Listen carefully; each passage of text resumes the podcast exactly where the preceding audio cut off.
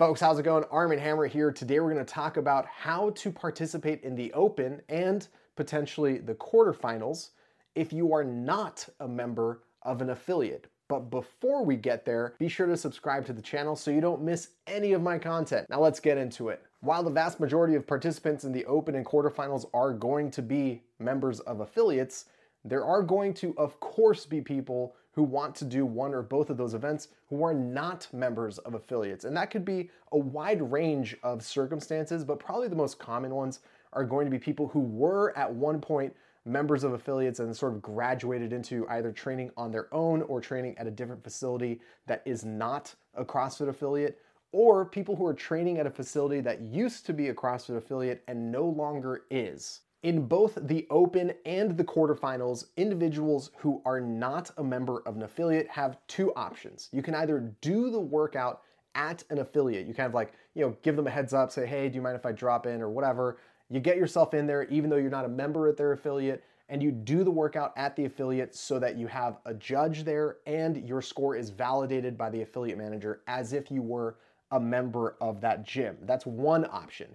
The other option you have is the video submission process. So you can film your workout with someone there to sort of like count for you and submit the video to the leaderboard and people will watch it and give it either like a thumbs up or a thumbs down and then the internal video review board people at CrossFit will take a look at it and either say it's okay or it's not okay or it's going to be modified for X, Y, and Z reasons in either like a major way or a minor way. So during both the open and the quarterfinals, your submitted score is going to have to be validated either by the affiliate manager of the affiliate where you did the workout or by the internal review team that CrossFit has because you submitted a video. Now, there is one slight exception to this, which is if you are a member of an affiliate and you do the workout at home or in your own garage or whatever, your affiliate manager can still validate your score even though it didn't take place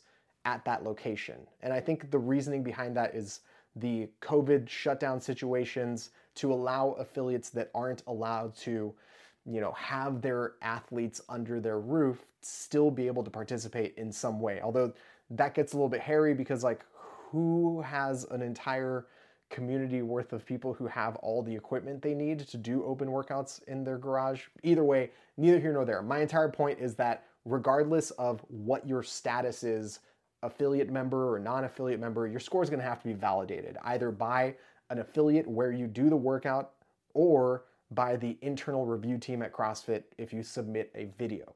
And while those rules are the same between the Open and the quarterfinals for individuals, there is a significant difference when you look at the rules for the team members, for people who are going for the affiliate cup. Because if you are not a member of an affiliate, you cannot participate on an affiliate cup team. The rulebook is very clear that athletes who are not members of affiliates cannot register for an affiliate cup team and they can't create their own affiliate cup team because the affiliate cup is for affiliates.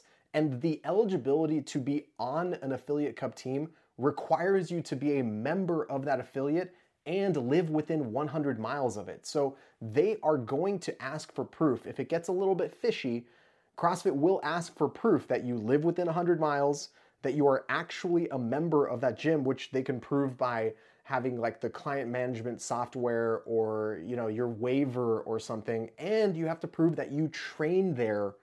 So you have to have like photos of yourself on social media working out there on a regular basis with like your teammates or like your name on the whiteboard or something like you have to have proof of all of those things before you can even say that you're actually eligible to be on the affiliate cup team. So the individual side of the competition is definitely open to anybody anywhere regardless of their status as like a member of an affiliate or not a member of an affiliate at all. But the affiliate cup competition, the team competition, you're gonna have to be a member of an affiliate to participate in that one. The slightly messed up part about that, and it really this depends on how much of a stickler CrossFit wants to be about this, but the slightly messed up part about it is that it's mid January right now we got the uh, we got the rule book in like the first week of January. I want to say it was like the 6th or 7th. I can't exactly remember. But these rules, especially regarding the eligibility for Affiliate Cup, they backdate to January 1st. So if you weren't already a member of a gym and you joined that gym between now and February and you want to be on their Affiliate Cup team, like there's a there's a chance based on the rule book, a small chance based on the rule book that you actually aren't eligible, which comes I mean it brings a lot of different things into question. Like I don't really know what this is going to mean for some of the teams out there that we're really familiar with. How are they going to adjust their rosters to to sort of fit in athletes that have generally been competing with them and aren't members of their gym or they didn't really know that this eligibility requirement was going to come up because of how different the affiliate cup competition is now versus like the team competition. So there there are of course some questions that that brings up and again it does kind of have a lot riding on just how strict CrossFit is going to be with this rule like if somebody joins a gym in February, but they're super good at some stuff and they get really competitive super fast, like are they just not allowed to compete in the affiliate cup? Maybe, maybe that's really how strict they're going to be, but I have no idea. You know what's one thing that you should be really strict about?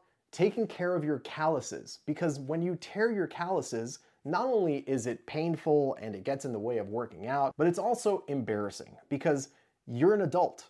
And as adults functioning in a world that requires you to interact with things with your hands, the last thing you want is to have like leper hands, just these torn up, blistered, bloody, gross, weeping hands all over the place. And the best way to take care of your calluses is by using the Calicure. This file is legit. I've been telling you about it for the past couple of weeks. I'm gonna keep telling you about it because it works. These things are fantastic. They last a long time. You can use them wet or dry go to calicureit.com, C A L I C U R E I T.com. Use the code ARMEN20, A R M E N, that's my name, 20. The number's 20. You get 20% off. It's gonna be great for you. It's gonna be great for me. It's gonna be great for everybody. And it's gonna be great for your hands.